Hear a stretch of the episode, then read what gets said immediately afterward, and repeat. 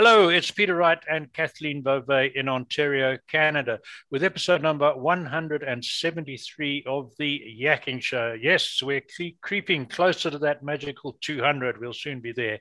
And this is the show that awakens you to new perspectives for the changing world we're living in. We, we aim to bring you a bit of entertainment, a bit of enlightenment, and hopefully a bit of education on matters about business and life in general. Uh, it's not my job to introduce guests. We always have interesting guests. Today will be no exception, but Kathleen does that a lot better than I do. So, first, let's introduce co host Kathleen Beauvais from Waterloo, Ontario. Hi, Kathleen. How are you doing today? I'm doing great, Peter. Thank you so much for that intro. And thank you all so very much for tuning into our show. We so appreciate you and we love reading your comments. So please keep those coming. And if anyone out there is interested in being a guest on our show, please don't hesitate to reach out to either Peter or myself. And as Peter mentioned, we do have another special guest with us today. His name is Brandon Leibowitz. Hello, Brandon. Welcome to the show. How are you? I'm doing well. Thanks for having me on. I'm looking forward to being a guest on the show today. Excellent. now, good. Brandon, you are uh, you founded SEO Optimizers. That's a digital marketing company that helps small to medium sized businesses, and we'll delve into that in just a moment. But first, for our audience, can you give us a little bit about your background and how you developed a passion for SEO optimization? Mm, yeah, I um, just kind of fell into the digital marketing sphere. I got my degree in business marketing. And when I graduated back in 2007, the first job I got was doing digital marketing, helping out a company doing pretty much all aspects of their digital marketing. And I didn't really know much about it. They said, don't worry, we don't know much about it either, which was interesting. like, we're going to take like classes and workshops and learn with you, which I was like, all right, let me check this out. Wasn't my first choice. I wanted to do more kind of like traditional marketing, like creating like billboards or magazine ads and things like that. But that was the first job I was offered. I was like, let me check it out and kind of just realize that I feel like everyone's going to have a website in the future. And this digital marketing thing seems like it's probably the way to go. And with SEO, search engine optimization, it's a way to get free traffic.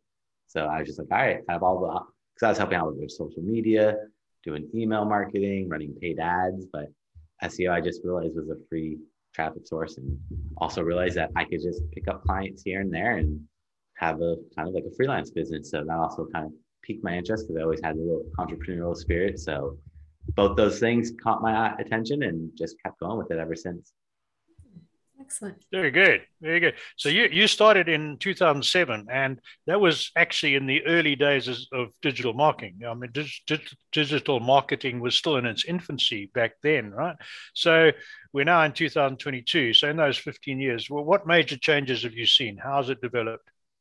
Yeah, it's changed a lot, and it's always changing. That's one thing is it's never the same. Google's always changing their algorithm, trying to just clean up spam. So providing better search results. Also, back in 2007, there weren't as many websites, so there's less competition with mm-hmm. digital marketing and SEO. It's not really, we're not trying to beat Google. We're just trying to beat those 10 websites on that first page of Google. So we're just trying to figure out how much SEO have they done and how can we do a better job. And now that there's more competition, it becomes more work. So that's one big thing. Also, social media just taking off and really exploding. And we'll have to see what happens in the future. But for now, everything really seems to be around like social media and Google. Google just kind of runs everything, and social media connects people, and those two just seem like they're not going anywhere anytime soon. But who knows what's going to happen in the future?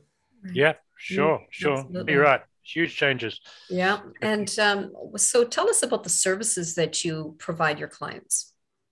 So I mainly help out with getting them ranked on Google. So when you search on Google or any search engine, you'll see there's ads at the top those are all paid ads. But right below the ads is the organic, the SEO, search engine optimization. And that's where I try to get people ranked in the organic listings. So when you're searching on Google, Google just doesn't show websites. There's images that show up there. So we optimize all your images. Videos appear there. So if you have any mm-hmm. videos, we'd optimize those.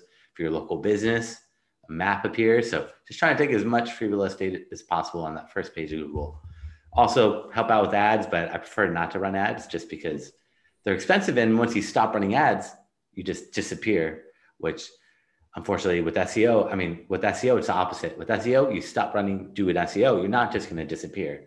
over time, your competitors are going to do more SEO than you've done and try to outrank you, but you're not just going to disappear. So that's why I prefer the organic more.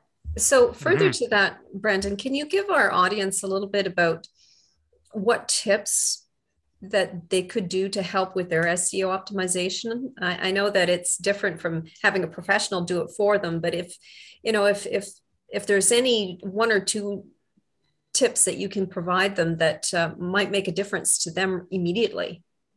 Yeah, some easy things that everyone could do without being tech savvy or know encoding is just adding content to your website, text. So Google really needs text. Content is what Google feeds off. The more content mm-hmm. you have, the better. And this can mean just creating a blog on your website and updating that blog once a month, or if you're doing a podcast, transcribing that podcast or timestamping it because Google can't really, or YouTube can't really understand images or videos yet. They're getting better, but they still have trouble. Like if you upload a video to YouTube, it'll try to do the subtitles or the closed captions, but it doesn't always get it proper. You still have to go in there and fix it. So yeah. Google needs you to really give them as much content as possible. Mm-hmm. The more content you put on every page on your website, the better. And a blog is just another way to add more content and target more keywords because each page can only target about three to five keywords. After that, kind of loses relevancy. So the more pages, the better off you're going to be. The more blogs, the more content, just don't hold back. And that one's something I feel like everyone can do. Just make sure it's original content. You can't copy it from one page to another. Mm, right. Otherwise, it becomes duplicate content and Google will actually penalize you. So instead of ranking higher, right. you drop down, which we don't want that to happen at all. So, in terms right. of blog length, is there a magic number? So that just really comes down to kind of what you're. So on average, it's about 400 words, but it really comes down to the competition. So I would tell everyone go search in Google for the keyword that you want to rank for and see who's on that first page of Google and open up all those pages mm-hmm. and see how much content they have on each page. If everyone's writing 100 words, then you only need to maybe put 200 words. Mm-hmm. But if everyone's writing 4,000 words, maybe you need to put 4,500 words. So, because you want to do a little bit more than everyone. You don't need to go crazy. Like 400 is just the average, but and it's it's not one size fits all with SEO. Every website's different, every business is different, and we're not trying to beat Google. We're just trying to figure out who's on that first page of Google and how much SEO have they done. That's really all that it comes down to for the most part. Good. Right. So you mentioned timestamping. Um, now I, am trying to connect the dots in my mind. How does timestamping help Google on a video? So, so if you timestamp it and you put the text in the description, saying, ah, okay, I'm with you. I'm with you. Yeah, Google needs the text. So timestamp because okay. if you're trying to transcribe a 30 minute or an hour long podcast, you can do it, but it might be really tough or expensive okay. to do. Whereas time stamping, that might be better because people aren't going to want to read a 30 minute podcast or an hour long podcast. There's going to be a lot of text, but the timestamps gives them, it's like a table of contents. It's like, oh, this is what I'm interested in, chapter five or chap- whatever it may right, be. But, right, And quickly lets them jump there, but also helps for SEO too, because Google reads that text. It Absolutely. also helps for people Absolutely. because people want to kind of maybe jump around and say, all right, I want to, or they were listening and they forgot, oh, I was listening to this one section. I want to jump back to it. And that timestamp will help the user right, Right. So, okay. So you would pull out the most relevant points of, say, in a 30 minute video, you'd pull out maybe five or six and, and put a timestamp and a little sentence or two with a keyword in it for each one of those. Got it. Oh, that's yep. that's that's very very interesting. Yeah. So now you're you're sort of preaching to the converted with Kathleen and myself and a lot of our audience, but we have uh, a lot of our audience are business people, entrepreneurs who are not actually familiar with SEO at all. They sort of hear about it and think, well, I better get better at it, but I actually need to make product or sell stuff. So, for those who are unfamiliar, explain a little bit more about the SEO term and what it entails. Mm, so, SEO is that search engine optimization. So, optimizing your website for the different search engines, whether it's Google or any of the other ones out there, Bing Yahoo, DuckDuckGo, Ecosia, but all those bring in such tiny amount of traffic, it doesn't really compare to what Google brings in. Google just dominates and brings in. Sure. When I've looked over the years, probably like 20 to 60% of the traffic. Bing will bring about 1%, Yahoo about 1%. The rest will come from like social media, email marketing, paid ads, or people just typing your website in directly, or mm-hmm. there's a bunch of other ways, but Google just brings in the majority of the traffic. It's kind of crazy. Sure. yeah. and and so Google is obviously the one you've got to be attractive to, for sure. And and uh, we can get onto your services a bit more later. But for those again who are not familiar with the term, uh, the SEO involves all sorts of things you should be doing on your website and in your marketing to get the Google's attention, right? Which includes key, keywords and and things like that. Great. Uh, I think another important one is don't try and cheat the system, which used to be the black hat stuff, which was prevalent back in when you started in before 2010. People got up to all sorts of nasty tricks, but Google has got smarter than most of those people, haven't they, over the years? Mm-hmm, mm-hmm. Yeah, Google, like I was saying with the duplicate content one, yeah, that one's a big one that came out, I think, in like 2011 or 2013. But these are like constantly updated because Google prides itself on a good user experience. Imagine you're searching on Google, like, I don't know, how to clean my car, like do I saw how to wash my car. For the same 10 articles appear on that first page of Google, it's not a good user experience. Like I want other perspectives and other points of view. So whoever published the content first, they get yeah. all the credit. But there's a lot of things that people have done to trick Google over the years. Like I was saying earlier, you want to put about 400 words of content on every single page on your website, which most people are gonna be like, I don't want to put that much content to make it look ugly, but people in the past would hide it. Like if their website background was white, they would put in white, white font and like font size 0.001, mm. all this key text and content and keywords, which is very spammy. I always tell people throw the content at the very bottom of your page. Most people aren't going to scroll down to the bottom of your page, but just don't hide it. Don't put in like font size 0.001. Put the bottom of the page. Just think about it. How often do you scroll down to the very bottom of the website. Not too often, sometimes, but True. majority True. of people don't really scroll down. But Google reads top to bottom and top to bottom. Google see that. Absolutely, absolutely. Mm. And then, but you also still have to find a balance between writing to optimize um, for SEO and also for your real readers who are actually reading that content. You don't want to make it so good for SEO that it's boring for people to read. You've got to have a balance there, correct? Yeah, that's why I always tell people throw at the very bottom of the page because at the top of the page, so whatever you see when you look at a website, that's called above the fold. I always tell people yep. that's where you need like a strong value proposition, just like mm-hmm. a one sentence tagline or what's in it for the person. Let them know the benefits. Strong call to action. All has to be above the fold. Makes it really simple, minimal. Less is better nowadays, especially on mobile. But then at the very bottom of the page, where most people aren't going to scroll, is going to be that big block of text. Or you can break it up into sections. It doesn't just have to be 400 words all at once, which I tell people break it up, make it more easy. But just realize that most people aren't going to read it because it's so far down. So mm-hmm. it's more for Google. But definitely, mm-hmm. whatever you see at the top is so very important. You have to optimize your website for conversions because once you get traffic to your website, if your website's not optimized for conversions, you're not going to get that that sale, that lead, that phone call, that email, whatever sure. that goal sure. is. And that's ultimately what it all comes down to is getting those conversions. So conversion rate optimization is a big aspect of digital marketing that not many people really focus on is like yeah, A/B yeah. testing and trying to see how to get those conversions up because there's no perfect website. Every website should be tested and constantly be tested against. And even Amazon, they're testing all day long, every single day, split testing and seeing what's working to get more conversions because making slight changes to your website might not seem like a big deal, maybe like changing the word add to cart to buy now, but it has yep. a significant impact on conversion rate. Sure, sure, sure.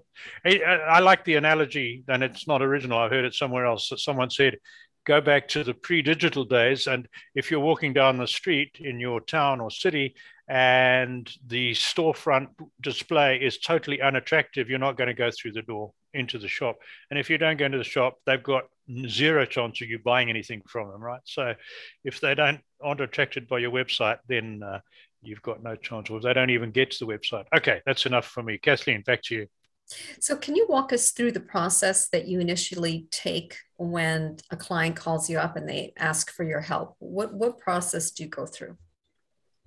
So, I have to really kind of dive into the right a little bit and see what's going on because I have to see how much SEO they've done and then I have to kind of look at some of their competitors and see how much SEO the competition's doing. But it really comes down to what are called backlinks, getting other websites to talk about you. The more third party sites that mention your company name as a clickable link, the more trust Google has and the higher they're going to rank you. So Google started back when they first started, it had their algorithm based off backlinks. It's still based primarily off backlinks to the state. It's changed a lot how they look at them, but it is primarily based off backlinks. So mm-hmm. I always look at my competitor or look at their backlinks and then look at their competitors' backlinks and see what the disconnect is. How many backlinks do they have versus a competition? And how do we fill that gap? In the past, it used to be a numbers game. If I had 100 backlinks and you had 200 backlinks, you would rank higher than me. But mm-hmm. Google's changed their algorithm a lot. Back in 2011, they made their Penguin algorithm update saying we're looking at low quality backlinks and we're not going to count them. So Google's looking at the quality, not the quantity. And right. quality backlink to Google is really just a website that's related to you and authoritative, but relevancy is really, really important. You don't want just some random website linking out to mm-hmm. you. Like if you're a doctor and you're getting a backlink from a restaurant, that doesn't make sense to Google. Google would want, if you're a doctor, other health related websites, WebMD, maybe Wikipedia, maybe like Google Maps, Yellow Pages, MapQuest. But the more websites that talk about you, the more trust Google's going to give to you. Mm-hmm, mm-hmm. And and there's some, I would say, somewhat disreputable people who make a living uh, from unsuspecting businessmen by selling a service to provide backlinks, and most of those fall in the category that they're not very relevant. I, I suspect. Am I right in that one? You have to be careful. With the backlinks, are the one thing where it's easy enough to make sure your content's original, yeah. that you're not having duplicate content. But the backlinks, if you build the wrong type of backlinks, it's going to do more harm than good, and it's sure really tricky. Like the backlinks are very, very tricky. You have to be careful because, like you said, there's too many ways to like people promoting backlinks where anything that seems too good to be true is probably too good to be true. Like if you're going on a site like Fiverr or something like that to buy backlinks, those are low quality sites that fortunately are going to drop you down in rankings and you're going to lose a lot of traffic and it's tough sure. to get Google to retrust you. So you have to be very, very careful with the backlinks. I agree. I agree. I see those emails quite frequently and think, well, I'm sure people fall for this, but I'm not going to. That's for sure. Back to you, Kathleen. Oh no, I was going to ask you. Sorry, I forgot. I nearly forgot. You you got into podcasting and and videos. So what made you get into that um, side of the business? Well, I've been doing SEO or teaching classes since like 2013. My friend and I started uh-huh. doing them, and back in well, when the pandemic hit, couldn't do classes in person, yep. so realized let me just do webinars, and I would do them on Zoom and Zoom and record the audio and video. I I could just take the audio and throw it up and make it into a podcast. I could take the video, throw it up on YouTube as kind of classes because all my classes were free. So I was like, let me just mm-hmm. give them out. Well, some are paid, but most of them are free. I just gave them all out and threw them up on the podcasting networks as well and just shared them with trying to just spread the word as much as possible. So kind of just fell into it. And yeah, nowadays it seems like it's such a big thing. Everyone. Oh, it's huge. Jumped, yeah. Yeah. It's yeah.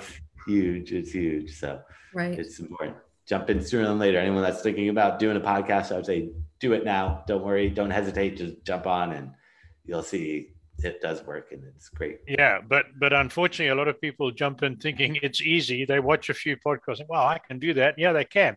They don't realize how much work. As Kathleen said earlier, we we costed it out. Uh, not that we did it for money, sort of thing, but just to see.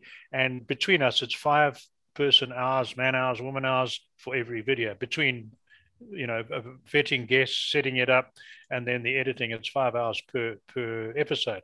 That that's a fairly big time commitment yeah? so a lot of people don't realize that. Yeah. So so on your podcast do you mainly do informative podcasts? Do you interview guests as well? No it was just me kind of teaching my classes. So i would okay. take my classes that some of these classes would be like six hour classes and i would just section it off and break it off into like a 40 minute little podcast mm-hmm. or hmm. class. But because I was during the pandemic or the beginning of it, I was like, every week I'll just do a webinar on a different topic, a different class, which someone told me like five years ago I should do webinars. I was like, I don't think I should do webinars. I'm like, I like to do them in person, but I do like, I want to do a hybrid, but I can do them back in person again because doing online with the webinar lets people come anywhere in the world because I'm in Los Angeles right. and my classes would be like on a weekday at 7 p.m. in downtown LA. Nobody wants to drive out there. I would still get like 50 or 100 people that show up in person, but when I do them online on webinars, I can get people all over the world that show up and it makes it a lot better. So I feel like doing the hybrid status in the future is something I'm going to hopefully be able to do soon. I haven't been able to do them in person yet, but we'll see whenever that can happen again. But definitely excellent. Yeah, it's a little weird. Mine, mine are more classes, but I'm thinking about potentially switching over, doing some interviews and things like that because I kind of ran out of topics to talk yeah. about it. Talk about all the topics I could think of that are related to digital marketing. I've taught all my classes. So if they go on YouTube and search my name, they'll find all those videos up there. Yeah, very good. And I know in, on your website that you get into some success success stories. Why don't you tell our audience a little about those? Mm-hmm. Yeah, so with the SEO, uh, they could see that you know, I've been doing it for like past 15 years. So worked with a lot of clients over the years and would watch them kind of grow. Some take a little bit longer than others with the SEO because it comes down to how much SEO they've done in the past and how much competition they have. But some websites that are a little bit more established need a couple tweaks and they just see an instant growth and skyrocketing those rankings. And they could see that some testimonials on my websites where I was able to double, sometimes quadruple people's traffic within a couple months. I mean, SEO does take time. It's not immediate, but sometimes things happen a little bit quicker. Mm-hmm. Nobody knows how Google's algorithm works. It's kind of top secret and it changes every single day. So nobody knows, oh, doing this is going to just shoot you up those rankings. But if you do the right things and send the right signals to Google, Google, once they see them, will reward you with higher rankings. Sometimes it's quicker, sometimes it's longer, but overall, you'll see that positive trend in Google Analytics or Google Search Console, which are two free tools from Google that let you track your data. Because I always tell people you need to track. If you're not tracking your data, you really just kind of blindly go and edit. And this data is free and it helps you make statistically informed decisions about what you want to do with your product, your services, which blog posts get the most traffic, which podcasts get the most traffic, how long do people listen to these podcasts, or how long do people read your blog posts, or tells you a wealth of information. And the data is there for you. So I always tell people you got to be tracking because if not, mm-hmm. you're just guessing. And right. that's one thing a lot of business owners don't really have set up is tracking or utilizing their tracking because sure. data is invaluable. People spend tens of thousands of dollars to get people's data, and you have that data right there. You just need to take advantage of it and start yeah. playing around with it. We're guilty of exactly that.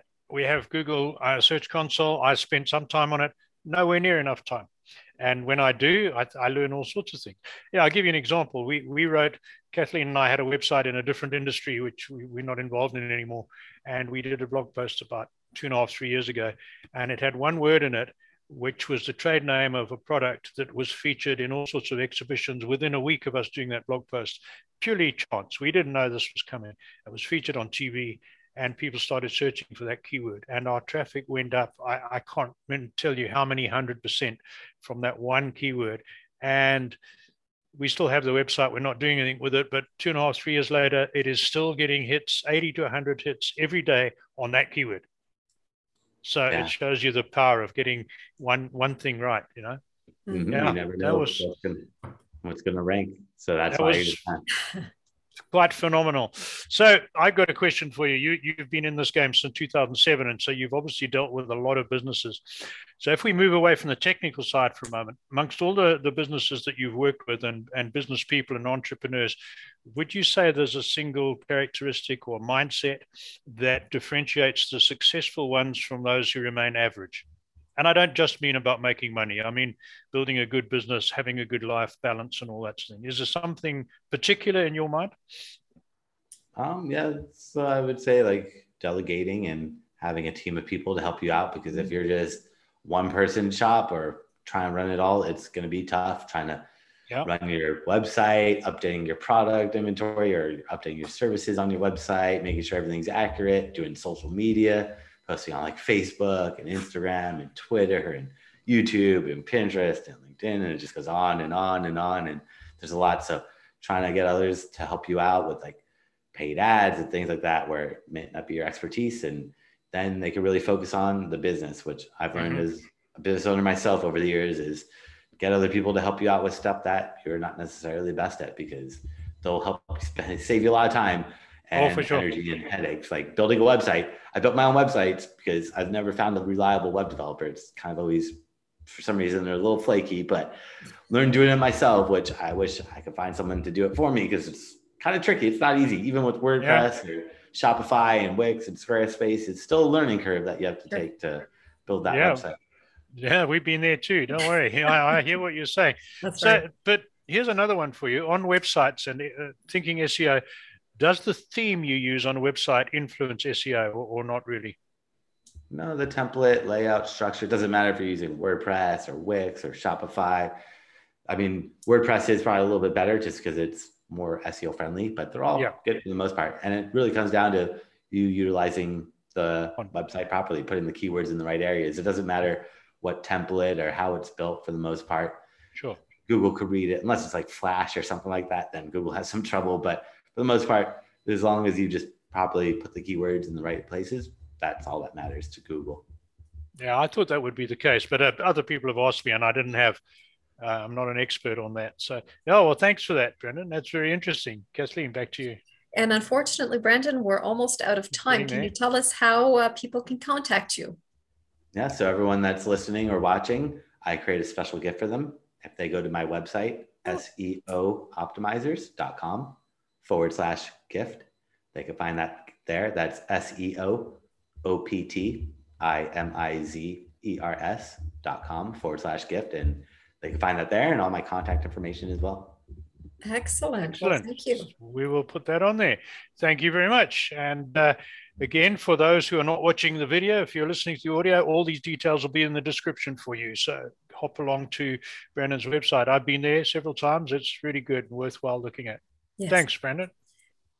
Thanks thank you very much, on. Brandon. And uh, thank you all once again for tuning in to our show. And until next time, take care. Bye bye, everyone.